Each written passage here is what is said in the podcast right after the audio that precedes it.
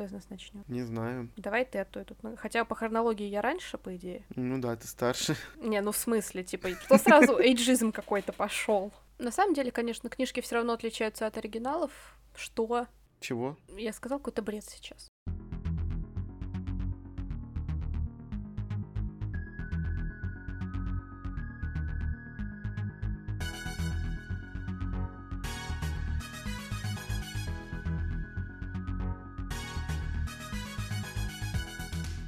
Всем привет! Привет! С вами книжный подкаст Reds and Heads.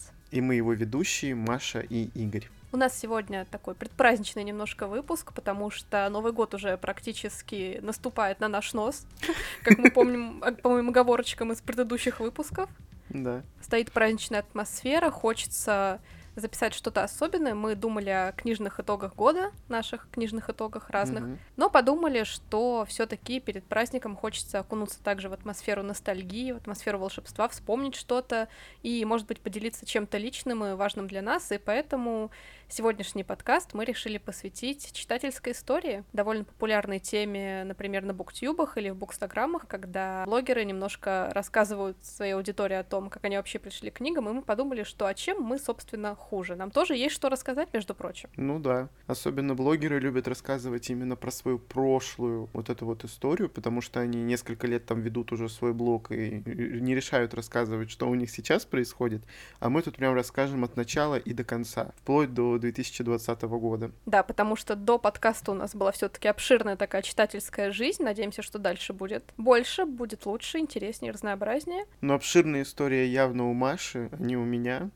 Потому что я в своей жизни не так много прочитал книг. И странно, что вообще я веду вместе с Машей книжный подкаст, потому что действительно у меня бэкграунд, так сказать, мой, он не очень насыщен литературой. Мы, конечно, уже часть э, наших каких-то таких историй, связанных с книгами, затронули в самом первом выпуске, пилотном эпизоде, так сказать, который больше давал возможность узнать о нас, но все таки это были какие-то такие самые памятные эпизоды, но теперь, наверное, стоит вернуться непосредственно к истокам. С чего мы начинали? С чего мы формировались вообще? У меня не особо читающая семья вообще, но при этом мне пытались привить любовь к чтению. И папа, я помню, все время ходил, говорил, надо читать хотя бы по страничке в день. А потом прошло несколько лет, ну как десяток. И я по итогу, ну, прочитывал одну книжку за день, а не одну страничку. И мне хотелось ему сказать, папа, алло. Но я всегда сопротивлялся этому, потому что я, опять же, повторюсь, по гороскопу Овен, и я всегда упираюсь, я всегда бунтую, особенно когда меня пытаются заставить что-то сделать. Я делаю все это наоборот. Я помню то, что у меня были какие-то такие детские моменты, когда я в психушку перед сном, чтобы никто не видел, доставал какую-нибудь книжку с полки, потому что мне захотелось, и читал реально чуть ли не под подушкой. И никто об этом, кстати, не знал. Не знаю, мне как-то было так легче, потому что если бы кто-то увидел, да вы что, это я через себя перешел, это я решил тут прочитать, мы тебе говорили, а ты давай читай. У тебя был малышковый протест такой Да, у меня протест всегда был подобный. Я помню еще давным-давно, когда я учился в начальной школе, нам на все праздники дарили книжки из серии «Я познаю мир», по-моему, она называлась, и там было все вот про животных, ну, про мир, да, логично. И нам дарили на день рождения, на Новый год, и мне всегда были интересны вот эти всякие энциклопедии. У меня было много энциклопедий по космосу, я все время там их читал и смотрел эти картинки интересные. И я частенько читал книжки «Я познаю мир». Мне было интересно почитать про каких-нибудь животных и про наш мир в целом. Теперь, наверное, Маше стоит рассказать, с чего начиналась ее история. У меня, кстати, тоже была какая-то одна такая подарочная энциклопедия. Вот прям а, были тогда книжки, которых много дополнительных материалов вставляли. То есть это были какие-то 3D-картинки, mm-hmm. были какие-то элементы ткани. Я помню, у моего друга была энциклопедия драконов, у него там был прям типа образец чешуи дракона. Естественно, это все было не натурально, но мы же были маленькими, мы во все это mm-hmm. верили. О, и, блин, дракон. мои родители додумались подарить мне энциклопедию мумий, Хм, где был образец вот этого бинта, мумии выбор. бинтовали. Да, и там в конце книги была почему-то кровь, ну, типа, типа на страничке, как будто писал исследователь, который, я не знаю, что с ним случилось. У меня большой вопрос сейчас к моим родителям, как они додумались выбрать именно эту книгу для девочки среди там всех энциклопедий. Ну ладно, у меня просто немножко обратная история, мы опять-таки об этом говорили в пилотном выпуске, что меня как раз было не оттащить, в принципе, от чтения, от чего-то такого. Родители как-то, я не знаю, как у них это получилось, смогли мне все таки это привить. Я помню еще такой момент, возможно, он, кстати, сыграл роль, даже до того, возможно, как я сама научилась читать. Ко мне каждое лето приезжала бабушка из другого города, mm-hmm. и я ее заставляла каждую ночь сидеть рассказывать мне сказки на ночь. Каждую ночь они должны быть разными обязательно были. Это мило. Мне просто очень жалко бабушку, потому что я как представлю, что вот это каждую ночь реально сидеть с ребенком, каждый раз что-то придумывать. И моя мама как-то задала ей вопрос, откуда вы все это знаете. Она сказала ей тогда потихоньку, что, блин, ну, раз хочет каждый раз разный, приходится прям на ходу сидеть и придумывать. И... Сказочница, в общем, у тебя бабушка. Да, мне кажется, там немножко гены пошли.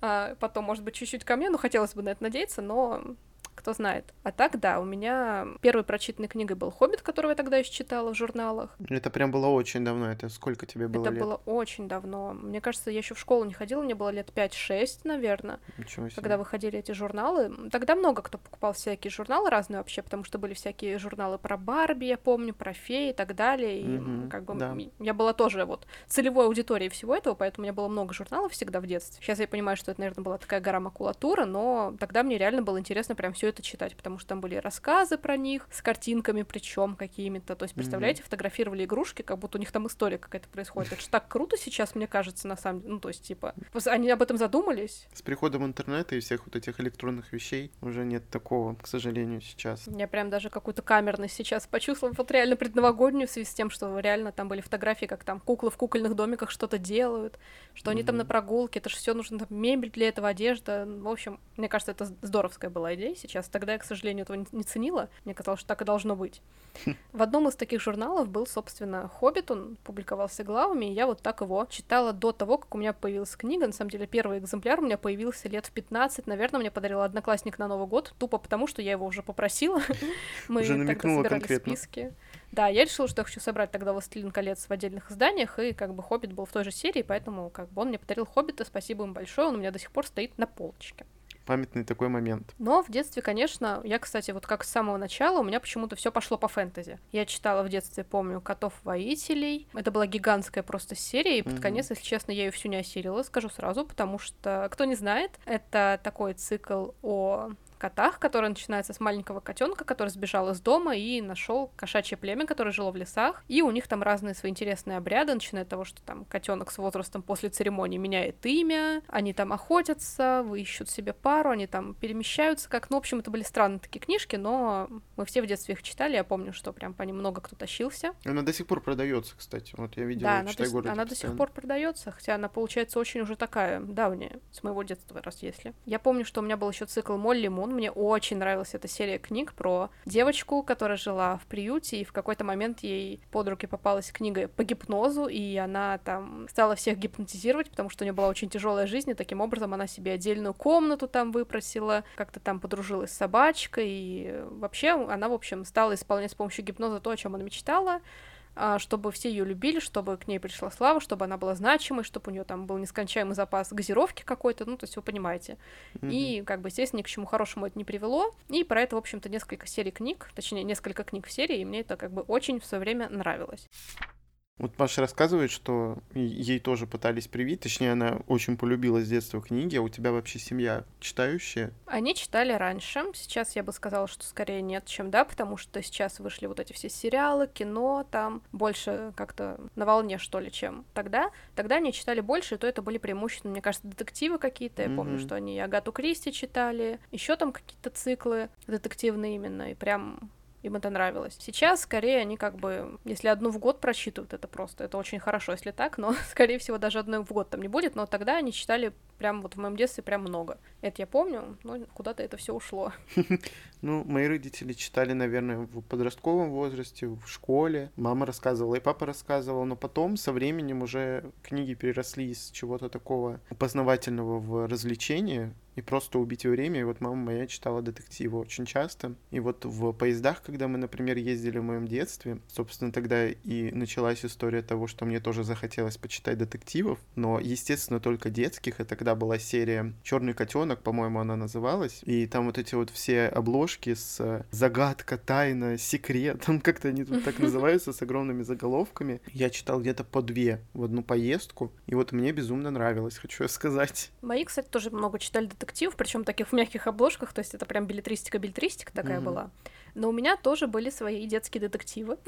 Не помню, кстати, почему я к этому пришла, но, возможно, как бы родители тоже решили, что почему бы нет, раз они читают детективы, мне, может быть, тоже хотелось. Я, кстати, помню такой памятный момент, что я читала Шерлока Холмса еще но mm. там некоторые вещи для меня были страшны, и я вместо того, чтобы там прочитать, я ходила в комнату, где сидели родители, чтобы почитать при них, чтобы мне было не так страшно. Либо я просила их мне почитать, они уже на тот момент бесились с этого, потому что ну, мы тебя специально научили, чтобы ты читала сама, зачем? Как и бы. не трогала нас. Да, оказалось, что мне просто страшно читать, они такие, видимо, так, Шерлок Холмс пока рано. Прям помню, там был какой-то страшный рассказ про желтое лицо, это, я, блин, как Ужас. вспомню, что мне тогда было стрёмно прям. Они мне купили две серии детективов, причем это было там в каждой серии книг по 10, они купили мне за раз. Вот mm-hmm. откуда пошли мои гигантские книжные покупки, мне кажется. Да, это вот начало. Я прям помню тот день, когда папа внес огромную картонную коробку, в которой лежало вот эти 20 книг или сколько их там было детективных серий «Тайна и загадка». Их писали Иванов и Устинова, по-моему, авторов зовут. Я плохо помню, к сожалению. Но, mm-hmm. в общем, это было два цикла, в каждом из которых была своя команда из ребят. Их там по пять человек, что ли, было в каждом вот в каждой из этих серий.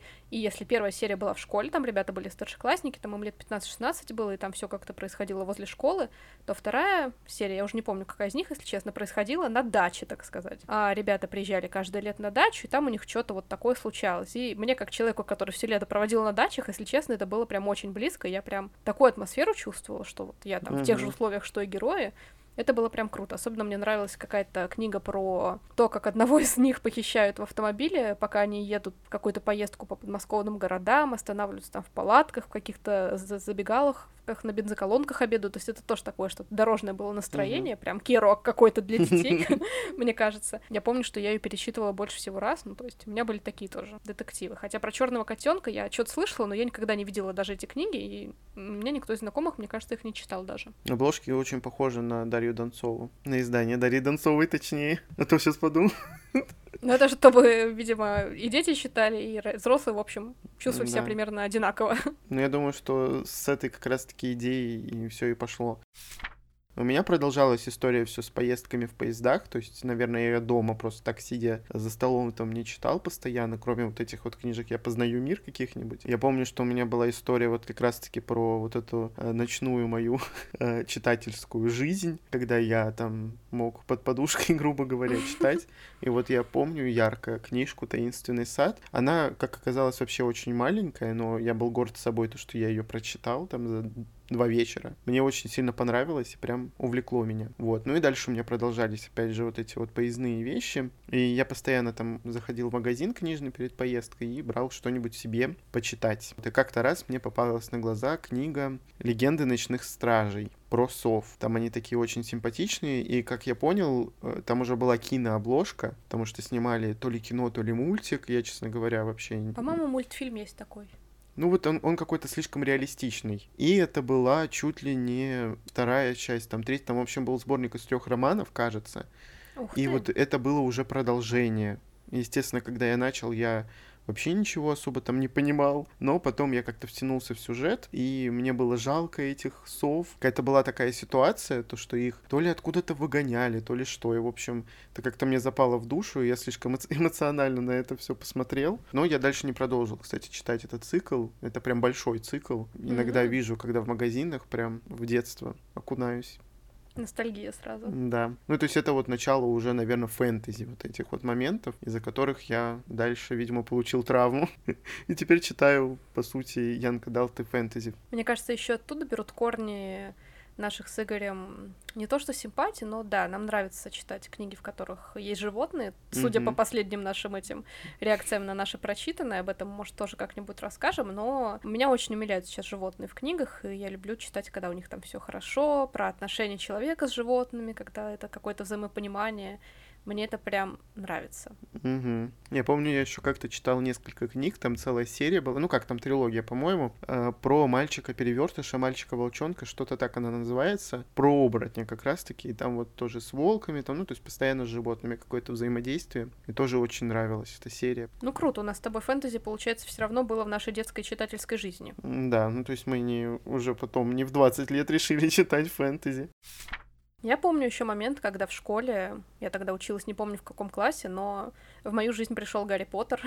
Mm, и да. мне кажется, это такое значимое событие, которое вот с людьми нашего поколения случилось просто со всеми в тот или иной период, и у всех это вот была определенная веха. Не читал даже если до этого книги, и в принципе не любил читать, либо читал что-то другое, но вот эра Гарри Поттера, она все равно у большинства наших ровесников, мне кажется, наступала и занимала достаточно большое количество лет, потому что все еще ждали фильмы потом, когда книги закончили выходить. И, если честно, это было, конечно, все-таки все равно волшебно, потому что до сих пор, мне кажется, мир не видел э, такой вселенной, угу. которая, подобно Гарри Поттеру, бы засела реально у множества людей в сердцах, по которой было бы столько мерча, столько фильмов, потому что «Фантастические твари», в принципе, все таки это продолжение, можно сказать. Это легенды гигантской.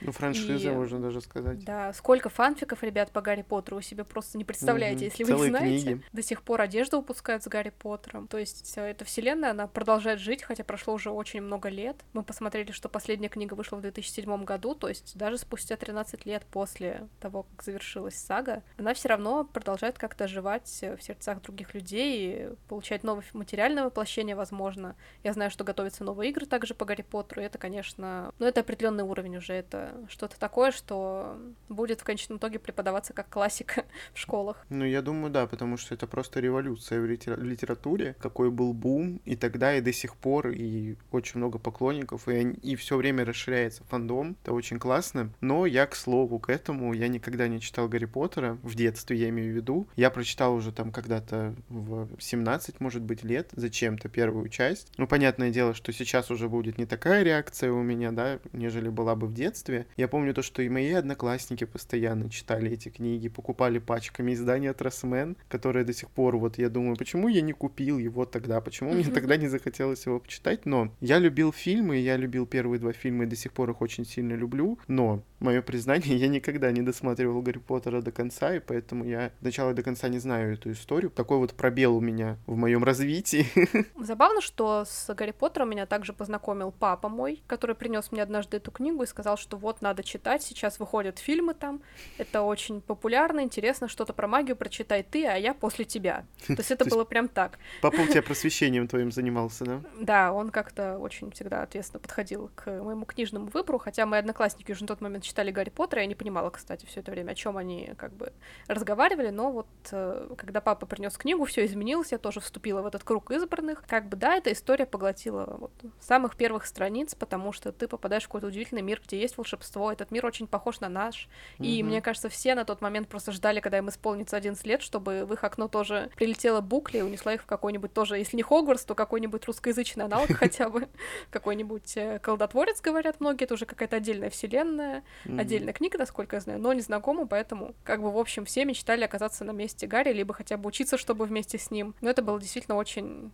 особенное такое время, волшебное время. И после меня Гарри Поттера по кругу читала вся моя семья. Mm-hmm. А, более того, они его перечитывали. Я перечитывала Гарри Поттера множество раз, и всегда, когда выходили фильмы, мы тоже смотрим всегда их, а, если это даже до сих пор, если он идет по телевизору. Неважно, что мы смотрели все миллион раз, и что в любой момент можно там в каком-нибудь онлайн-кинотеатре его найти, все равно все всегда останавливали на Гарри Поттере, чтобы его смотреть, потому что это какая-то такая история, которая уже вот даже старшее поколение, можно сказать, пленила. Мне кажется, это всех пленило, и все знают, знают в мире про Гарри Поттера, про эту серию и про эту серию фильмов. У меня всегда прочно ассоциируется Гарри Поттер с Новым годом, потому что я в детстве всегда, каждый год, я не помню, то ли 31 декабря, то ли 30 показывали фильмы, в том числе «Тайную комнату» и «Философский камень», наоборот, конечно, ну ладно. «Тайная комната» просто моя самая любимая часть, насколько я знаю, ты тоже ее любишь. Да, я тайную комнату перечитала, наверное, больше всего раз. У меня даже был период в школе. У меня ровно два дня уходило на чтение Гарри Поттера, вот этой части.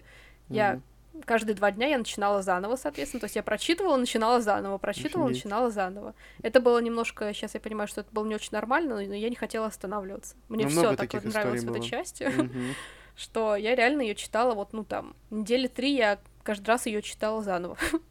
Ничего себе, я реально слышал несколько таких историй. В общем-то, я иногда себя ловлю на мысли, что хотелось бы, наверное, мне познакомиться с оригиналом, ну, то есть с книжной серией, потом уже пересматривать фильмы и смотреть до конца. Но я не знаю, не могу я выбрать издание, в котором мне бы хотелось это все сделать, потому что, как вы знаете, у нас сейчас нету того самого перевода с именами, которые действительно существуют. Ну, поэтому переводу сняли фильм, поэтому... С оригинальными, в общем, именами, а не адаптированными на наш русский язык. Есть различные издания, которые неофициальные, но я пока что не могу решиться. Все-таки, наверное, я лучше посмотрю все фильмы, а потом уже когда-нибудь прочитаю книги. Раз твои родители тоже читали Гарри Поттера, почему нет? Маша просто сказала, что, скорее всего, не будет таких эмоций тебе будет не так интересно. На самом деле книжки очень отличаются от фильмов, потому что они, естественно, более глубоко раскрыты, там больше деталей, больше подробностей, плюс в некоторых фильмах все таки кое-как изменили сюжет кое-где. Mm-hmm. А, но это, в принципе, нормально. Гарри Поттер достаточно хорошо адаптирован в фильмах в плане по отношению к книгам, то есть это не то, что там экранизация плохая, нет, это как раз пример очень хороших экранизаций, за исключением лично для меня того, что сменился режиссер.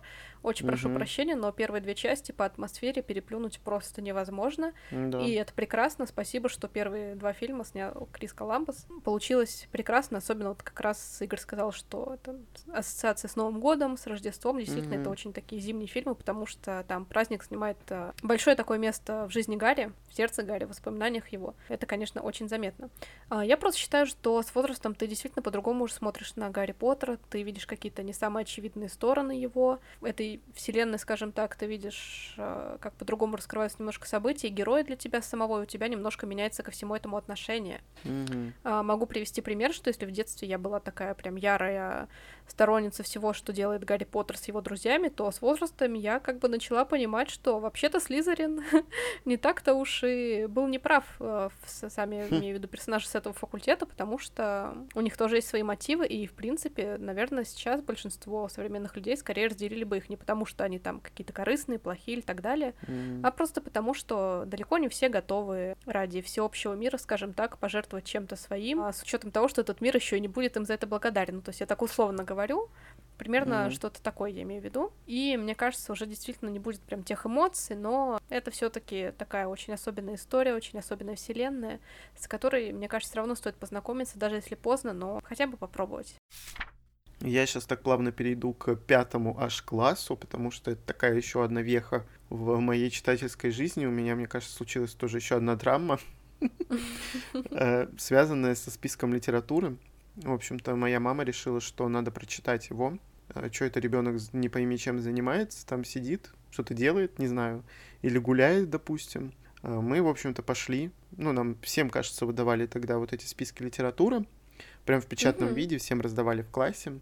Да? Это, по-моему, перед тем, как я выпустился из начальной школы, она у нас была в отдельном здании, и мы там учились в такой коморке. ну, как это объяснить? Там всего четыре класса, и вот мы все вон там вот учились в таком маленьком здании, ну, относительно маленьком. И вот перед тем, как пойти в пятый класс, мне дали список литературы, и я его читал все лето. Судя по предыдущим моим опытам, э, я также боролся со своими родителями. Мне не хотелось этого делать. Я чуть ли не со слезами на глазах, мне кажется, все это читал, потому что зачем меня заставляют это делать? Ну, чтение все равно я к тому моменту тоже не полюбил потому что я всегда любил делать то, что вот идет мне по сердцу, то, что я хочу в каких-то вот таких кардинальных моментах, что занимает много времени, потому что чтение все-таки это длительный процесс достаточно. Ну да. И я как раз-таки помню момент, когда я читал «Хоббита», хотя я очень плохо помню весь сюжет, несмотря на то, что смотрел фильмы, тоже у меня почему-то выветрилась вся эта история из головы. И я помню то, что летом, а, под конец, точнее, лета, уже когда у меня был прочитан весь список литературы, наконец-то я мог почитать то, что я хочу, а не вот О, это вот то, что там. добился? Да, я таки добился, а не то, что там мне меня заставляли, потому что мы ходили в библиотеку и брали книжки. Мы не покупали, мы брали книжки. Ну, я не люблю библиотечные книги, честно говоря. Мне кажется, было бы лучше, если бы они были мои. Вот, мне было бы теплее их читать. Ну и я познакомился с таким циклом, как «Ученик Ведьмака». Честно, не знаю, как точно называется эта серия, возможно, и так, я ничего не нашел в интернете. Джозефа Дилейни. И да. да, я очень долгое время думал, то, что Ведьмак Сапковского Это то же самое, что вот этот вот ученик Ведьмака. Ну, потом, естественно, у меня уже не осталось никаких сомнений. Вот. Нам тоже раздавали вот эти списки гигантские со школьной литературы. В началке, мне кажется, это были больше какие-то рассказы про природу. То есть я помню, там был Паустовский, кажется. То есть вот это все. Угу. А потом с переходом в среднюю школу, там уже начались какие-то такие знакомства с классикой. Э, я, как правило, читала большую часть списка всегда летом, потому что, ну, потому что я читала, и для меня летом почитать не было сложно. Меня всегда отправляли на дачу, как бы. У меня там были друзья, но все равно там вечером или когда мы с ними не встречались, я читала как раз. И плюс я любила в школах писать сочинения всегда, и о том, что ты читала, как ты провел лето. То есть все сочинения это был просто мой конек, мой коронный а, удар, так сказать, потому что я всегда писала такие большие сочинения, я даже подклеивала листы тетрадей, и у нас был еще такой, помню, раздел мини-сочинения мы должны были писать, то есть это маленький на страничку, естественно, я никогда не укладывалась, мне ставили пятерки с минусом, минус за то, что я подклеивала листочки, потому что надо было мини написать, ну, как бы, извините, я не мастер малой прозы была, я уже тогда понимала, что, наверное, я куда-то там про что-то большее хотела бы, то есть это я к тому, что до сих пор я, например, не люблю читать рассказы особо, я люблю большую форму, если что касается книг, Хотя ну, это, конечно, тоже... просто все да, это, проникнуться. И я помню, что когда у нас началась классика, у меня был какой-то удар любви к поэзии, к отечественной нашей, к русской. Mm-hmm. Мы там начали, естественно, с Пушкина, со всего этого. И я помню, я так любила читать его стихи, мне так нравилось, что у него все это рифмуется, что все четко по ритму, что я прям даже в свободное время от школы их читала, что-то заучивала наизусть. Помню, после этого именно я начала писать сама впервые, со стихов как раз таки, мне тоже хотелось быть как он, и я писала и про осень, и там, и про что-то еще. Ну, то есть вот эта вся природная тема у меня пошла. Я пыталась это еще учителям подсовывать, чтобы они меня хвалили, но как бы они не очень разделяли мой энтузиазм, к сожалению. Поэтому я как поэт не состоялась, если честно. Но такой период в моей жизни был. Ну и поскольку у меня не было в детстве Гарри Поттера, то есть не было такой своей волшебной истории, с которой бы я полюбил очень сильно читать, у меня были часодеи. Я помню то, что как-то раз на море я читал уже не Ведьмака, а приехал, зашел в книжный магазин, и мне то ли подсказали, то ли что, Часодеев, вот в этом замечательном издании от Росмен. Вот, это такие волшебные для меня были книжки какие-то, хотя мне было 13-15 лет, честно, я не помню. Ну, то есть в этом промежутке времени, в этом возрасте я читал весь цикл. Естественно, мне это очень все сильно понравилось, потому что, ну, как это волшебная история, такое фэнтези детское. Это даже я не могу назвать, наверное, подростковым Янка Далтом. То же самое, что назвать Гарри Поттера Янка Далтом. То есть это больше детско-подростковая такая серия. Естественно, там герой растет вместе с нами по повествованию. А, я помню, что я прочитал первую там за несколько дней, потом вторую, потом приехал с моря третью, начала, начал читать. Mm-hmm. Да, и мне было очень интересно и запойно, но э, все равно, когда там началась школа, вот это вот все, я не любитель вообще Э, свое свободное время занимать чем-то время затратным. Я не знаю почему. Вот у меня такой вот есть прикол. И я все-таки по большей части читал, то есть где-то в каких-то поездках, где-то на море, а дома, то есть получается большую часть времени, целый год, например, я мог не читать вообще. И, то есть, ну, часодеи, несмотря на это, привили все равно у меня любовь к чтению, и я периодически что-то почитывал там. Это значимый переломный момент был в моей читательской жизни, после чего мне хотелось чего-то подобного. Все время почитать. Получается, у тебя все равно а, твоя читательская история именно осознанно и именно читать желанием продолжалась именно фэнтези. Ну, а, скорее всего, да. Легендам ночным стражи, по часодеям. Mm-hmm. То есть я по большей части вот как раз когда приходил в книжный магазин, меня интересовало что-то фэнтезийное, а не наше реальное. Моей коллеге в 27 лет очень понравилось, она мне прям очень яростно рекомендовала, ну не яростно, яростно. а яро, очень яро рекомендовала. Я прочитала, но как-то для меня все таки уже, я почувствовала, что я уже немножко переросла все таки несмотря угу. на то, что я очень люблю какие-то подобные вещи с волшебными школами, с какими-то волшебными атрибутами, нарратив все таки чувствовалось, что он уже такой на помладше сильно рассчитан, и со мной вот прям такой магии не случилось. Но я тоже оценила и оформление, и идею, и я прекрасно понимаю, почему у этого цикла очень много фанатов до сих пор. И это прекрасно, что такие книги выходят, потому что они действительно нам нужны, особенно от отечественных авторов. Ну да, потому что очень многие также нач- начали читать именно благодаря этому циклу. Вот это тоже такие волшебные истории. Плюс, э, наверное, как такового аналога-то и нету, потому что связанное что-то со временем, то есть в часодеях магия завязана на времени, на числах, и это тоже можно назвать некой маленькой революцией в э, книжном мире, в детской литературе, потому что ничего подобного просто-напросто не было. Ну, то есть это, я не знаю, грубо, наверное, назвать вторым Гарри Поттером, но все равно, наверное, когда автор начинала писать свою вот эту вот историю, у нее было, возможно, желание написать что-то свое, необычное, но на основе, типа, вот так вот. Да, у очень многих было в тот момент именно такое желание, не то что повторить успех Роулинг, но угу. приблизиться хотя бы вот к этой атмосфере, потому что именно после нее началась э, волна такой подростковой волшебной литературы про Академию магии, угу. про что-то такое. То есть все пытались придумать что-то свое, необычное, и в этом тоже, конечно, на самом деле заслуга э, этого цикла, потому что даже если не получилось второго Гарри Поттера, скажем так, все равно в мире появилось много фэнтезийных книг, Угу. И это очень хорошо. Мне, к сожалению, к моему, наверное, все-таки сожалению, потом в школе было уже не до фэнтези, потому что мы читали много классики. Я читала почему-то много классики. Я реально Точнее, не знаю, да, почему ты. Я... Не мы, а так, ты. Да, да, да. Я не знаю, почему я так легко шла по волне вот этого школьного чтения, но мне нравилось, мне было интересно, я писала много сочинений. И более того, я там уже окрыленная тем, что я пишу стихи, я думала о том, что, наверное, мне тоже надо как-то с этим связать свою жизнь. Uh-huh. А, я не знала, куда, что и вообще и как, но я знала, что я хочу вот, чтобы у меня был русский язык, литература, мне все это нравилось, и писать, и читать. Тогда это называлось ГИА, сейчас это называется ОГЭ, этот экзамен.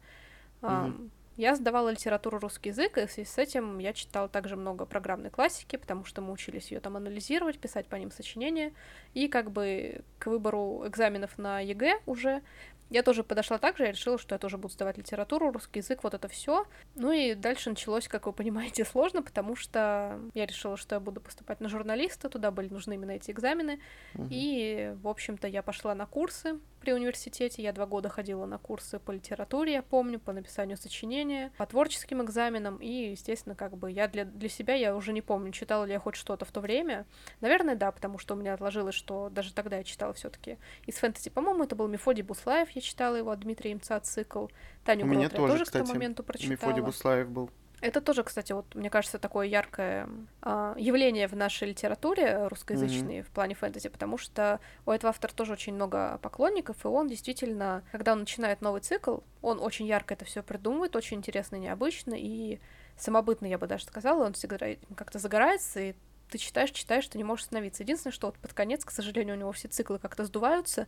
Я Мефодия Бутлаева даже до конца не дочитала вообще. Ну, мне кажется, mm-hmm. никто не дочитал из тех, кто начинал давно, потому что там очень много книг. И еще у него была потом э, еще одна серия, которая называлась «Шныр школ ныряльщиков» про ребят, которые уже постарше, им там 19, что ли, лет, кажется, которые на Пегасах отправлялись в потусторонний мир, чтобы найти определенные магические артефакты, которые помогали людям обычным. И с этим у меня как бы отдельная была история, потому что там еще и лошади, это было просто. Но та серия, к сожалению, тоже как-то в итоге в моей жизни потухла. В общем, это было, наверное, единственное, чем я разбавляла такую классику, можно сказать. Дыхательно я была вся, да, я была вся в подготовке к экзаменам, постоянно я что-то писала, я помню, постоянно что-то такое читала. У меня потом а, началось профильное обучение как раз по литературе в школе, и у меня было шесть литератур в неделю, мне кажется. Ужас. Ну, то есть вы понимаете, что это значит. Ну, если тебе нравилось, или тебе было прям очень тяжело? Нет, мне очень нравилось, я хотела этого осознанно, это было лучше для меня, чем там... У кого-то было шесть физик, например, потому что mm-hmm. у нас было вот эти профиля, что каждый выбрал более-менее, на что он хочет идти в будущем, то есть те, кто поступали там на программистов, у них было много информатики с математикой, у тех, кто как бы не особо знал, куда он хочет идти, они пошли, где было много обществознания. Mm-hmm. Мне это было как бы неинтересно, я не хотела туда идти, поэтому, когда появилась возможность учиться в литературном классе, я сказала, что да, я иду туда. Я бегу. Да, и как бы мне вообще я не жалею об этом ни разу, потому что я была в своей сфере, так сказать. А, мы много читали, обсуждали, даже экранизации смотрели. У нас была потрясающая учительница, и в этом плане в школе мне не было напряжно и тяжело, но вот просто сам факт, что книжная жизнь была достаточно ограничена, потому что я действительно читала только классику. Может, кого-то это сейчас ужасает, но мне вообще было окей. То есть, э, не, не знаю, как так Не вообще. Вообще было окей. Ну, а я в свои школьные годы и потом, когда я пошел в колледж, Я прочитал очень мало классической литературы, и, как правило, программу я не выполнял. Читал я, правда, очень мало из этих списков. Я не знаю почему. Я все-таки до сих пор отношусь к этому всему как, что человек придет сам к этому когда-нибудь, либо в том возрасте, когда читает э, этот список литературы, либо потом уже во взрослом. Я не считаю это каким-то своим позором или упущением, потому что у меня появляется сейчас желание Э, посмотреть списки литературы и прочитать оттуда что-нибудь, но все-таки мозгами надо к этому прийти, и в любом случае, естественно, я уже упустил тот возраст, в котором ты сможешь там как-то по-другому понять этот там определенный роман. Сейчас я его пойму совсем по-другому, и поэтому не знаю, упущение это или нет, но меня тогда уже никто ничего не заставлял делать в этом плане, а мне и не хотелось, как говорится. То есть я читал что-то отвлеченное от э, литературы именно школьный. Я, получается, закончил 9 классов и пошел в колледж. В колледже у нас несколько раз сменялись преподаватели, и, в общем, чего-то определенного у нас не было. Единственное, я помню, я, кстати, не читал «Войну и мир», Маша читала, я вообще не знаю, это мне кажется, это подвиг жизненный какой-то, а, потому что у нас была преподаватель, которая, во-первых, с нами не прошла все четыре тома, она очень долго, очень много рассказывала про бал Наташи Ростовой. Из урока в урок у нас целая пара, полтора часа, ты слушаешь про бал Наташи Ростовой, насколько сильно она восхищается этим эпизодом. Я понимаю, что это достаточно большая веха в литературе, но все таки «Война и мир» состоит не только из бала, явно. Я таки не смог осилить это все дело, я, по-моему, начинал, но, в общем-то, дальше я не продвинулся. Естественно, не было у меня какой-то мотивации, потому что я человек исключительно мотивации от кого-то другого, то есть вдохновиться — и заниматься тем же. То есть я постоянно питаюсь вот этой вот энергией какой-то, вдохновением и эмоциями. И вот я упустил все, наверное, что можно, находясь, наверное, в этом возрасте сейчас, если бы я учился снова в колледже, потому что у нас потом сменился преподаватель, и мы больше проходили не нашу русскую литературу, я что-то запнулся на этом, а зарубежную уже с преподавателем новым. Но я тоже почему-то, это уже был как раз-таки год, когда я и много покупал и читал современной литературы, но вот меня как-то не зацепило, и я все это пропустил. Так вот, если бы я сейчас в этом возрасте был бы там, я бы, наверное, читал все по программе и обсуждал бы с преподавателем, потому что у нас обсуждения были очень камерные, из 25 человек, два человека обсуждали, сидели. Я как-то еще вникал в эту всю историю, но ладно, вот я теперь прошу у Маши помощи, как мне все это наверстать. Ну, мне кажется, ничего такого этом нет, что когда-то там были какие-то упущения, потому что все люди разные. У нас э, было много ребят, которые откровенно говорили, что им интересна биология, математика, информатика, а не вот это все. И они, соответственно, ходили там на свои какие-то. Ну, у нас школа просто так позволила. Я понимаю, что далеко не всегда такое возможно. Ну, то есть у меня, например, была одна химия в неделю. Ну, выбора у, у многих нету, да. Да, у меня была одна физика в неделю, извините. Mm-hmm. в одиннадцатом классе, на секундочку. Когда многие об этом слышат, они такие, что, всего? То есть, ну, но зато у меня было шесть литератур, как бы, ну, то есть нам в этом плане позволили немножечко готовиться к тем предметам, которые нам интересны, которые нам нужны, и все в этом духе. У меня просто так сложилось, что вот э, изначально как-то я была с литературой, я с ней дальше и пошла, в принципе.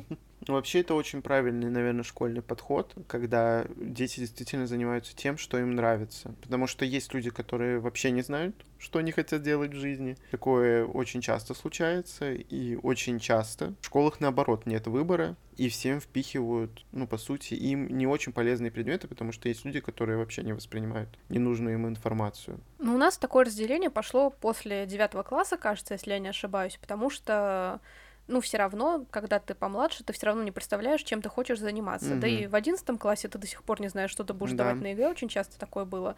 Это было не со мной, потому что у меня было все очевидно с самого начала, но многие действительно не знали, куда им идти, и они шли просто в класс, где было много обществознания, не знаю почему, почему-то они так решили, и как бы на ЕГЭ они просто давали этот предмет, не знаю, то ли потому что они решили, что его легче всего сдать, что до него можно как-то логикой дойти, то да, ли многие так думают. Ещё. Угу. Ну, вот как бы был такой тоже достаточно большой процент таких людей. Хорошо, когда ты действительно знаешь, чем ты хочешь заниматься, у тебя есть такая возможность, а когда нет, и тебе приходится выбирать даже вот из этих профилей, это все равно немножко сложновато, мне кажется. Угу. Ну, естественно, чем дальше, тем, что называется... Страшнее. Да, страшнее, да, потому что я сдала ЕГЭ по литературе, и у меня началось поступление. Как я уже сказала, я выбрала факультет журналистики. Многие мои преподаватели, кстати, это не одобрили, потому что они вообще не видели меня в этой области. В принципе, я могла понять, почему. Но суть в том, что я опять, блин, выбрала самый тернистый путь из всех возможных, потому что как вы знаете, возможно, если нет, то теперь будете знать, что для поступления на журфак были нужны творческие экзамены, помимо ЕГЭ. Mm-hmm. То есть вы не только сдаете там, сколько экзаменов на ЕГЭ у вас было, у меня было 4, вы сдаете по два творческих экзамена в каждый университет, в который вы подаете. Я сдавала еще 6 экзаменов, получается, летом, пока все Ужас. отдыхали. Весь июль у меня ушел на эти творческие экзамены. Ужас. А, это были три сочинения, это было три устных экзамена, соответственно. Но сочинения, и... я думаю, ты рада была писать явно. Я была рада их писать, в принципе, не всегда там попадались легкие для меня темы, не всегда это было прям хорошо. Где-то у меня были достаточно относительно низкие баллы за сочинение, то есть я везде проходила порог, но Естественно, когда в Москву едут со всей страны медалисты, скажем так, угу. и в том числе на факультет журналистики, понятное дело, что там твое сочинение где-то среди них может затеряться, даже если ты хорошо учился в школе. Это было не всегда легко, скажем так. Про творческие экзамены я даже не говорю, потому что я была очень асоциальным человеком в школьном возрасте. Мне тяжело давались вот эти собеседования, мне было сложно звонить кому-то, мне было сложно общаться с незнакомыми людьми, но при этом на некоторых устных экзаменах я заняла максимальный балл из возможных, то есть это было 30 из 30, 100 из 100, mm-hmm. И я до сих пор себе это как э, такую медальку возле сердца держу, что, типа, блин, ты смогла. То есть ты это переборола, ты смогла, ты молодец, это для меня было сложнее, чем сочинение. Поэтому угу. Маша в этом молодец. плане с собой довольна. Да. И я поступила, соответственно, журфак. У нас там было два года литературы. Это была и отечественная литература, и зарубежная. Она была довольно часто, по ней были курсовые работы, и доклады, и все такое сложное. В общем, я все время опять-таки наверстывала вот эти самые списки. В этот раз было сложнее, потому что понимаете, что у вас нет лета свободного, чтобы прочесть всю литературу, mm-hmm. вы прям по ходу обучения читаете. А я читаю, на самом деле, достаточно медленно, особенно если мне не очень интересно, потому что даже вот мне далеко не все книги были интересны, скажем так.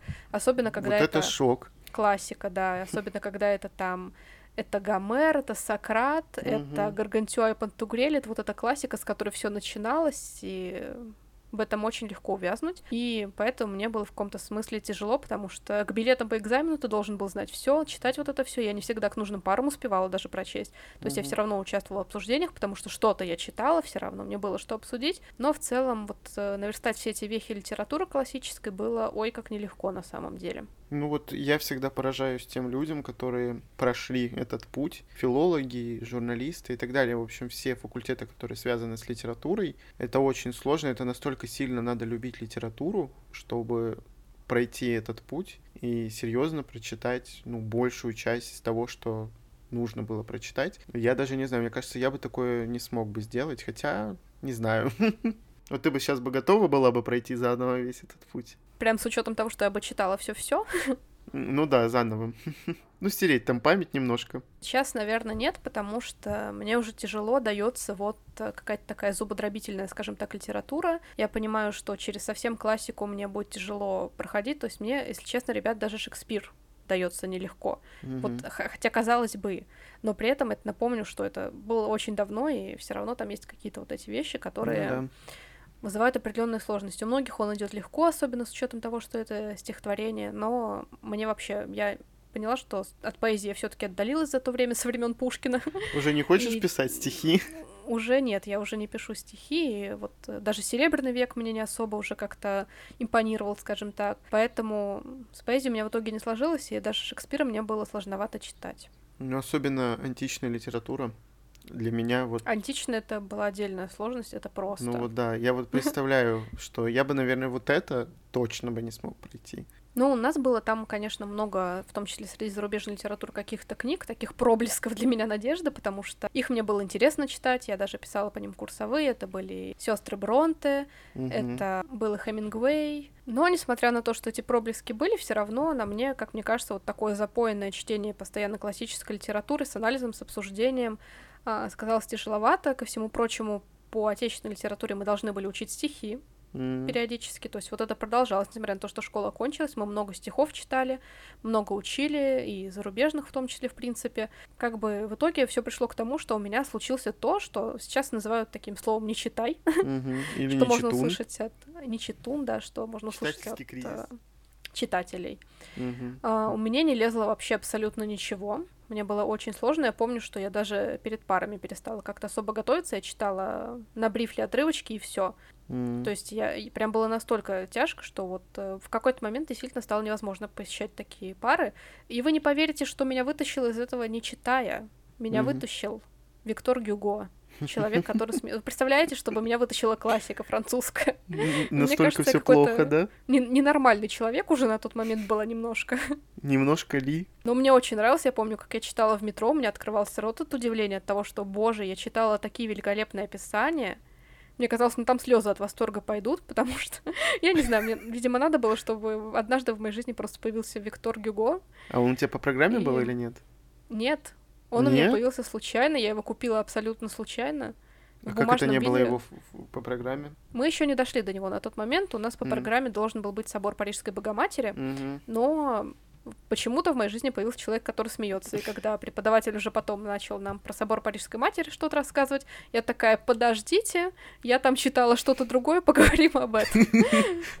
План не Сегодня мы совсем поговорим удался, об но этом. в итоге с собором Парижской Богоматери тоже пришлось знакомиться. Единственное, что я, к сожалению, очень плохо помню весь текст и очень хочу перечитать, потому что все равно это был какой-то дурман вокруг моей головы на тот момент.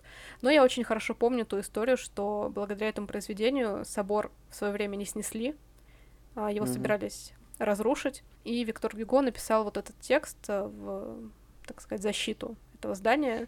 Слава богу, оно выстояло, и вот э, когда случился не так давно пожар Мгм. Да, в. Нотр-Даме, я когда увидела эти кадры по телевизору, у меня, если честно, у меня остановилось сердце в какой-то момент, я даже поплакала, помню, немножко. Меня спросили на работе, что случилось. Я сказала, что вы представляете, Нотр-Дам подвергся такой катастрофе. Мне сказали, что ну все же живы, все нормально. Мгм, Я не знаю, как живы. описать э, то, что, ну, это шедевр, который перестоит всех нас, и когда с ним такое происходит, начинается какая-то паника из-за того, что все человечество, возможно, значит, тоже рухнет, раз такое происходит с Нотр-Дамом. Ну, не только с Нотр-Дамом. Бывали разные другие катастрофы Этот с год э, вообще был, э, зданиями. Но если имею в виду да. вот зданиями архитектуры какие-нибудь, которые выстояли очень много всего, и вдруг у них там какие-нибудь пожары, какие-нибудь разрушения, и тогда это ужас, конечно, потому что это история, это совсем не то, что там никто не пострадал, и, и все. И все хорошо тогда. Я сразу вспомнила вот собор Парижской Богоматери книгу и подумала, блин, нам нужен сейчас еще один Гюго, чтобы спасти эту ситуацию. Я очень хочу прочитать собор Парижской Богоматери, я аж заикаюсь, но я боюсь к нему подходить. Боюсь, что я не выдержу. У меня вот такой страх небольшой. Еще Маша сказала, он такой неторопливый. Он такой Да, даже, сложный. даже для меня он неторопливый. Хотя ты очень любишь медленные книги, медленное Да. повествование. Это правда. Но помимо человека, который смеется из нечитай, меня вытащил также Буктюб. Я впервые познакомилась с этим явлением э, в тот момент своей жизни. И когда я увидела, что люди снимают про книги, много покупают книги и показывают их на камеру, в моей жизни произошел какой-то щелчок, после которого она перестала быть прежней, если честно. А что, так можно было, да?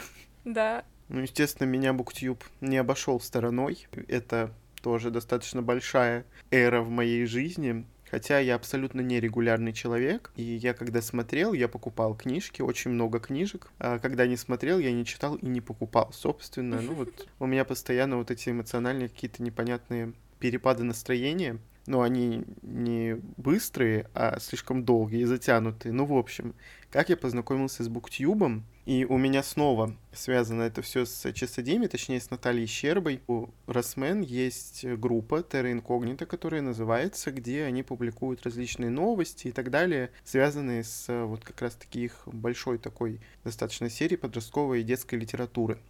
И как-то Мгм. раз там выложили обзор Юли Books Around Me. Это было кажется, в январе 2016 года. Как раз-таки в том видео она обозревала «Лунастры». Это новая серия, уже законченный новый цикл Натальи Щербы. Там была книга «По ту сторону реки», как раз-таки, которую я узнал тогда, а потом уже прочитал. Мгм. И еще какая-то серия, я уже не помню. Ну и вот, ну, я тоже самое такое посмотрел, оказывается, о книжках еще есть видео, неужели, что это такое? Ну, естественно, пошел я по всем рекомендациям, которые мне вылазили видео за видео, потом пошли вот эти вот интернет-магазины, собирание вот этих вот постоянных покупок, корзин, и я постоянно что-то покупал. Вот я мог сделать заказ, и в эту же секунду пойти еще что-нибудь положить в корзину для того, чтобы заказать заново. Я не знаю, был какой-то период затмения, потому что я покупал, по сути, ну, по двум словам от блогеров, если меня там чуть заинтересовало, или то, что uh-huh. популярно, то, что на слуху, и ты постоянно вот находишься в этом поиске, так ты что-то увидел, и ты маниакально бежишь да, да, в этот да. магазин, кладешь эту книжку в эту корзину и уже хочешь что-нибудь заказывать снова. Вообще не знаю, как меня не выселили еще из квартиры в тот момент. У меня еще и полок толком не было. Мы потом только купили книжный стеллаж. И где у меня только не были книги. И они были у меня, получается, в гостиной вот этой вот стенки. И в шкафу они у меня стояли на полках вместо одежды. Одежда, короче, выкидывалась и ставится оно все в шкаф. У Маши сейчас такое тоже происходит. Самое страшное, что у меня тоже был период с одеждой, когда ты действительно кладешь книги просто в комод с вещами, а, да. Когда их у тебя был период или он сейчас до сих пор есть? Он у меня сейчас закончился, потому что сейчас у меня книги только в шкафах лежат, ну, в стеллажах, соответственно. Но я помню то, что действительно такой период был, когда два ящика комода, которые предназначаются для твоей одежды, занимают тупо книги. которых там быть не должно. И вот пока мы не купили стеллаж, а когда мы его купили, его оказалось тоже мало. И поэтому тут уже такой вопрос, когда мне надо перестать покупать книги, и надо хотя бы что-то читать и уже куда-то отдавать. Так вот, я читал реально не очень много, но получается, в этом 2016 году у меня был такой бум, я прочитал для себя рекордную на тот момент цифру, 41 книгу за год. И, естественно, эти книги были не Э, какие-то высокоинтеллектуальные, исключительно вот из того, что было ну, на слуху на тот момент. И как раз-таки я учился в тот момент в колледже. Какая литература в колледже? Вы о чем? Я иду смотреть буктюб и, и покупать вот эти вот странные книжки. Потом в какой-то момент прекратилась моя любовь и просмотр буктюба. Я отвлекся на что-то другое. Я не покупал и не читал. Но как только мне стоит открыть какое-нибудь видео, я вдохновлюсь, и все, и начинается.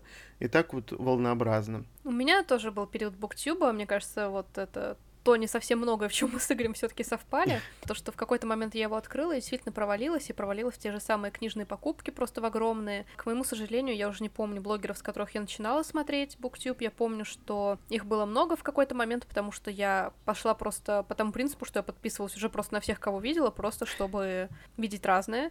И я до сих пор помню то свое первое разочарование, когда ты подписалась на всех, что было все разное, но по итогу было очень много одинакового, потому что были издательские mm-hmm. рассылки на тот момент. Прям тот период период они были прям одинаковые у всех, скажем так. Реально в один день у меня могло про одну и ту же книгу вылезти 3-4 видео, и я такая, в смысле, а зачем я подписалась тогда? Ну, был такой небольшой а, оттенок горечи во всем этом, но в целом, да, я тоже видела, когда какие-то книжки я могла купить чисто из-за обложки, чисто из-за того, что это все читали, даже если это был нон-фикшн, даже если это была какая-то сложная литература, большинство моих нынешних книг, которые мне надо прочитать, они с того периода остались как раз, то есть прошло уже больше четырех лет, мне кажется, и я до сих пор никак не могу их одолеть. Часть я уже сдала в библиотеке, потому что я поняла, что я купила это просто потому, что кто-то видео мне тогда посоветовал. Mm-hmm. Но э, это был хороший досуг, потому что ты понимал, что кроме тебя книги тоже кому-то интересны, и про них тоже пишут в интернете, и для меня это было такое открытие, что есть такая ниша, в которой люди собираются, чтобы обсуждать книги. Очень приятно почувствовать э, родство с кем-то. Ну да, то, что это такая общая любимая тема. И хорошо, что сейчас этот сегмент растет. Это прям греет душу, серьезно. Ну, естественно, когда огромное количество покупок, э, и те книги, которые ты там купил несколько лет назад, ты понимаешь, что ты их вообще не хочешь сейчас читать, и, скорее всего, ты больше никогда не захочешь. И у меня был период, э, когда у меня было много книг реально непрочитанных, и, например, при переезде мне хотелось что-то отдать, просто потому что оно мне сейчас не интересно, я не хочу это читать, я не знаю, зачем я это купил, и я отдавал в библиотеке, естественно, никакие, ни о какой продаже речи не шло, потому что это столько времени, столько сил нужно потратить на продажу, лучше я отнесу в библиотеку, которая реально нуждается в этом, угу. потому что библиотеки у нас сейчас э, некоторые находятся на стадии вымирания, но, слава богу, у нас там правительство в некоторых местах э, занимается именно открытием библиотек, их оснащением какой-то техникой. Это прям очень хорошо. И вот я в такие этапы, я сдал очень много книг в библиотеке, мне как-то стало даже легче. Но у меня не такое количество непрочитанного было, как у Маши, но все же. Ну и вот, как я уже рассказывал, у меня были такие волновые моменты в книжном мире. То есть я мог там два месяца почитать, прям запойно по книге в день, допустим, и потом полгода, а то и год вообще не прикасаться ни к одной книге, потому что, ну, прикасаться, но я никогда не доходил там даже до середины. У меня какой-то момент был порог просто 70 страниц во всех книгах. Я начинаю, 70 страниц читаю вообще не хочу дальше читать. Это был ужас, и был для меня лично какой-то дикий страх. И я все время возвращался сразу на BookTube, чтобы как-то вдохновиться на чтение. И вот в 2018 году в декабре, когда мы познакомились с Машей и начали общаться, точнее, не познакомились, а начали общаться как раз-таки на теме книг. В тот момент я понял, что у меня очень много непрочитанного, и те книги, которые мне уже вообще не интересны, а я новые хочу, я же бук... опять в Буктюб залез, мне хочется уже какие-то новинки почитать, а тут у меня еще лежит, боже, гора какая-то. Ну, я оставил эту идею, весь 2019 год у меня перед глазами был, был план, что я хочу прочитать все непрочитанное, но это как бы не случилось. И вот в 2020 году, когда у нас у всех было достаточно много времени, чтобы посвятить чему-то. Да, первую половину года я просмотрел сериалы, но об этом попозже в итогах 2020-го. Ну, а потом, где-то в середине мая меня долбануло, что я хочу начать читать все свои книги, которые у меня есть в библиотеке. И вот я сначала начал читать по 30 страниц в день, просто чтобы привыкнуть, а потом по итогу я пришел, в принципе, к регулярному чтению. И вот у меня закрался такой план, а надо же, наверное, прочитать уже все вот эти вот непрочитанные книги, уже потом начать что-то новое покупать, потому что у меня был идеальный такой перед глазами пример, что человек читает и покупает, читает и покупает, то есть прочитал книгу, купил там или две, или три, прочитал их и только потом покупает, у него нет ничего непрочитанного на полках, это меня очень сильно соблазняло и соблазняет до сих пор, и я, в принципе, пытаюсь придерживаться этого же плана, и вот получается у меня на начало на середину года у меня было около 40 непрочитанных книг, я составил себе целый список, э, выкинул из, того, из этого списка там всю классику, ну, потому что на нее просто много времени нужно потратить, ну, примерно так. Представил, что мне надо прочитать. Каждой книжке дал по 10 дней на чтение, ну, на всякий случай. И рассчитал, что я до конца года, в принципе, могу выполнить все свои планы. Ну, нет, я сделал это намного быстрее, я сделал, получается, где-то за два месяца, наверное, да, или за три. Я хочу немножко поделиться лайфхаком, как ты это сделал, потому что Игорь меня на протяжении этого лета уговаривал с ним участвовать в марафонах, которые устраивали блогеры. Это типа 24 часа чтения. Давай, Маш, мы все выходные только читаем. На двоих, Не делаем да. ничего, да. С учетом того, что я была очень занятая такая женщина деловая, у меня были тренировки по выходным, и в гости я ездила. Угу. Уже после того, как карантин немножко ослабили. И поэтому я там пару раз немножко так проваливал, Игорь на меня очень ругался, потому что Конечно. он тогда стабильно четыре книги за выходные мог прочитать, в Да. принципе. Вы Не только за выходные. Ну, мы хотели сначала сделать сутки, прям сутки, а потом мы решили, что 24 часа мы наберем лучше за несколько дней, желательно за выходные. Но я в итоге вылезал за три дня, поэтому ладно. Ничего, но на Машку, да, я злился, можно сказать. Ну, нам просто надоедало читать 6 часов подряд, потому что мы Мгм, сразу такие сложно. себе придумали какие-то дела интересные еще. Хотелось что-то еще поделать. Ну, то есть прям Мгм. подряд сидеть вот эти кучу часов было нереально. Мы думали, что мы разобьем там на несколько дней, уже будет как-то полегче. Ну да, это достаточно был удобный формат для нас, он подошел. Ну, естественно, когда я уже закончил со своими всеми книжками, я реально читал по книге в день. Я помню, как я прочитал «Пока течет река» Дианы Сеттерфилд реально за день. Я думал, я ее неделю буду читать. Но как-то вот аудиокнига плюс бумажная книга плюс электронная, как-то так получилось. Я поставил себе цель, ну и, в принципе, я это выполнил. Но это сутками я читал, серьезно. У меня был какой-то прям, я не знаю, наплыв желания читать много. Ну и вообще просто перед глазами была цель, что надо прочитать это все. И я соблазнял себя какими-нибудь новинками, чтобы поскорее к ним добраться уже. Ну вот. Я на самом деле очень горжусь другом, то, что он это осуществил, потому что, если вы не поняли, я вообще не тот человек, который его вдохновил на то, чтобы покупать, прочитывать и потом покупать. То есть Да, у меня до сих пор вот другой. эта моя э, сокровищница книжная до сих пор полна. Моя подруга называет меня книжным драконом, потому что я коплю просто эти книги у себя и как э, реально дракон или Кощей Бессмертный на них чахну. Мне не очень нравится такое сравнение, я предпочитаю себя как- с кем-то другим ассоциировать, А, но как бы какой-нибудь книжный эльф, не, не знаю, что-нибудь поприятнее. Но я пока к этому не пришла, хотя очень хочу, но опять-таки вот совсем недавно я сделала большой заказ, поэтому конца и краю моим вот этим попыткам не предвидится, но с другой стороны, в принципе, осенью я же как-то продержалась э, два месяца без покупок. Звучит вообще не очень нормально, как будто, типа, как будто это что-то сложное, но Мгм. поверьте, до сих пор мы ведемся на новинки периодически. Ну вот как раз-таки из новинок я решил, что мне нужно вот это состояние, когда у тебя практически нет непрочитанных книг, и ты вот побыстрее придешь к этой э, новинке. Но в любом случае, вот у Маши больше 120, кажется, книг или не больше? Ну, будет больше, если придут скоро книги, которые я купила. На данный момент там где-то 115 их. А, это я выкинула еще классику. Большая А, часть. ты это уже выкинула эту классику. Но Не просто у тебя очень много частично. толстячков. У меня много толстячков, и я выкинула весь нонфикшн, который, в принципе, мне не обязательно читать э, прямо Ну да. сейчас. То есть это какой-то такой сложный нонфикшн, типа там осень средневековья, вот это все, вы понимаете, я же умная, там, филологическое дело, поэтому у меня такое на полках иногда встречается. Или куча э, книг из серии азбуки классики нонфикшн. Про Рим, например. Прогулки по Флоренции. Это мое самое любимое у Маши на полках.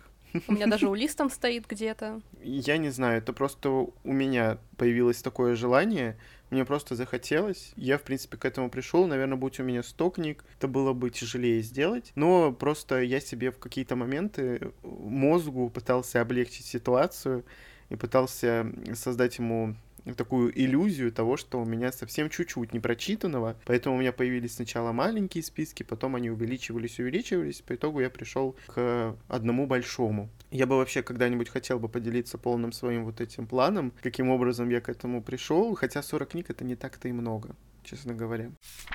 Ну, на самом деле, раз у нас сейчас э, такое своеобразное подведение наших читательских итогов, в принципе, по читательской истории, конец года, в принципе, я хочу так немножко поделиться своей целью, что я хотела бы в следующем году все таки сократить количество книг, которые у меня стоят на полках, в плане прочитать их, потому что, как Игорь сказал ранее, у меня очень много толстячков, Мгм. я все равно хочу набраться сил, решимости и закончить их, при этом н- не избавившись от покупок, но все-таки на какое-то время сократив их. И, в общем, чтобы у меня от сотни там осталось действительно такое более-менее вменяемое число какое-то. И, возможно, поэтому как бы история Игоря будет для меня вдохновением. И, возможно, мой план как-то тоже повлияет. То есть мы действительно можем сделать, я думаю, такой отдельный выпуск попозже, когда я там уже немножко как-то с этим справлюсь, про то, как мы расправились с таким огромным количеством долгов. Просто в покупках я сам тоже понимаю, что нужно быть более избирательным, потому что даже когда я перешел к тому, что я покупаю и читаю, я нарывался иногда не на очень хорошие книги, я не знаю, зачем я их покупал. То есть, с какой-то стороны, скупка целой серии какой-нибудь, какого-нибудь цикла, не читая первую книгу, она и хороша, потому что ты покупаешь первую, она тебе не нравится, ты не знаешь, куда ее деть. Отнести куда-нибудь в библиотеку, либо знакомиться дальше и покупать дальше. Вот у меня с некоторыми циклами такая ситуация. А будь у меня книги на полках, я бы приступил бы ко второй, возможно, она бы мне понравилась. Какая-то двоякая ситуация, но мне, честно говоря, легче морально просто. А кому-то и хорошо, когда у тебя там огромное количество книг. Но опять же, вот Маша просто все свои тоненькие маленькие книжечки прочитала, книжечки, книжки Книжечки. прочитала, и сейчас ей предстоит большая работа над толстяками. Да, причем это не такие толстяки, типа там последняя часть Гарри Поттера, которая уйдет в лед, скажем так, Ну а да. там что-нибудь э, посерьезнее. Или там собрание классики в одном томе, это тоже может быть. В общем. Работа предстоит не маленькая на самом деле. Я в последнее время вообще очень мало читала чего-то классического, чего-то серьезного. То есть все-таки читала, и нонфикшн в том числе, но это количество сильно сократилось после того, как я закончила учиться, поэтому я хочу немножечко попробовать вернуть этот жанр в свою читательскую жизнь тоже, но, видимо, на мне все таки тогда однажды сказалось вот это мое переутомление из-за серьезной литературы, что сейчас я читаю в основном вот там фэнтези, что-то современное, что-то скорее молодежное, то есть что-то такое, что скорее заставляет меня отдыхать, чем проводить какую-то тяжелую мыслительную работу. А на Мгм. полках книги остались еще с тех времен, когда я все-таки думала, что нужно что-то читать посерьезнее. И по буктюбу я тоже такие книги находила серьезные Мгм. достаточно. В общем, нужно мне еще настрой определенный на это все. Ну, тем более, когда у нас такая ситуация в мире, да, как-то хочется от этого всего отвлечься. И не задумываться, да. да, абстрагироваться и попасть в какой-то другой мир, и это явно мне какая-то классическая книга поможет сделать. Где и так все плохо, да? Да, иногда угнетенное что-то такое, иногда негатива очень много и так далее. Вообще я просто, как я уже говорил, я очень регулярный человек, и мне регулярности этой придерживаться очень сложно. Так вот я сегодня подсчитал, сколько месяцев я читаю регулярно, хотя бы одна книга в месяц да есть, но их, конечно, гораздо больше. Это 8 месяцев. Как я сегодня сказал голосовой Маше, клуб анонимных алкоголиков. Я просто 8 месяцев я читаю, как говорится. Но 7 я прям читаю много, можно сказать. Я надеюсь придерживаться в следующем году. Также вот такая моя цель. Хотя бы, ну, ну, три, наверное, книги в месяц прочитывать, какая бы ни была, наверное, ситуация. Ну, просто потому что иначе мне не хочется. мне хочется все равно читать и что-то новое, и что-то из классики все равно из-за моих упущений. Я хотел сказать опущений, думаю, это что-то не то. Ну, плюс все таки в том, что книги достаточно разные, это не то занятие, от которого прям можно устать, потому что да. у тебя все равно меняются произведения, ты можешь выбрать другой жанр, в этом плане очень хорошо, что так можно, если что, как-то разнообразить досуг, и очень круто, на самом деле, что после такого большого перерыва, когда ты не читал, можно сказать, регулярно толком, ты все равно ну, да продолжаешь это делать, и, в принципе, судя по тому, что мы вот не так давно обсуждали последние тобой прочитанные вещи, тебе, в принципе, это сейчас приносит удовольствие, угу. а это как бы главное. Просто у меня в жизни было всего два периода, когда я прям много читал. Это, получается, 2016 год, когда я прочитал 41 книгу, ни много ни мало. И двадцатый год, как бы странно это ни звучало, я, получается, около 70 книг прочел, но тоже я не могу гордиться теми книгами, которые я прочел. Там была классика, конечно, и были какие-то полуинтеллектуальные вещи, но все же, наверное, чтение для меня сейчас, на данный момент, это не то, что там я учусь в университете, и мне нужно действительно по какой-то теме, а это больше развлечение, отдых, а и книги помогают мне просто абстрагироваться от чего-то от каких-то ситуаций жизненных. Так что цель на следующий год — просвещаться. Да, мы будем просвещаться, я буду еще закрывать свои книжные долги как-то, угу. пытаться хотя бы чуть-чуть, поэтому, в принципе, мы поставили себе такой задел на будущее, и мне все равно приятно, что как бы я тоже немножко приложила руку к тому, что Игорь э, сейчас такой активный читатель, потому что мы да. с ним действительно много обсуждаем, и наш подкаст как бы этому тоже на самом деле способствует. Конечно, исключительно Маше хочу сказать большое спасибо, что я читаю, потому О. что она все время говорила. Ну, как бы Маша читает уже очень давно и много. Но в любом случае регулярно хотя бы. Поэтому вот ее регулярность меня сподвигла на то, чтобы хоть как-то приблизиться к этой регулярности тоже. Очень хотелось бы хотя бы что-то регулярно иметь в своей жизни, потому что с регулярностью проблема. Ну что, Игорь, мы, можно сказать, под Новый год загадали наше с тобой желание книжное. Да, планы небольшие. На этом мы, ребят, хотим с вами попрощаться, хотим поздравить вас с наступающим праздником, пожелать вам в следующем году, во-первых, здоровья, потому что 2020 год выдался очень непростым, как и морально, так и физически. А, не болейте, берегите себя, берегите свои нервы, расслабляйтесь, вдохновляйтесь, находите время для любимых занятий и просто занимайтесь тем, что вам нравится, и получайте от этого удовольствие, потому что жизнь э, непредсказуема, и нужно успеть получить от нее как можно больше всего самого-самого желанного. Да, и я поздравляю всех вас с наступающим Новым годом. Хочу пожелать вам, как и Маша, крепкого здоровья, потому что это самое главное в нашей жизни. Здоровье ни в коем случае не купишь, как книжки, да? Да. И большое количество вдохновения, мотивации на э, различные какие-то свершения, какие-то цели. Это тоже самое главное, когда вы ставите перед собой какие-нибудь цели, опять же, повторюсь. Хороших вам книг в следующем году, и чтобы они приносили вам и удовольствие, и как-то вас разносторонне развивали. В общем, с наступающим новым 2021 годом. Мы с вами увидимся уже через неделю. Напомним, что вы можете слушать нас на всех доступных подкаст-платформах. Всем пока. Всем пока.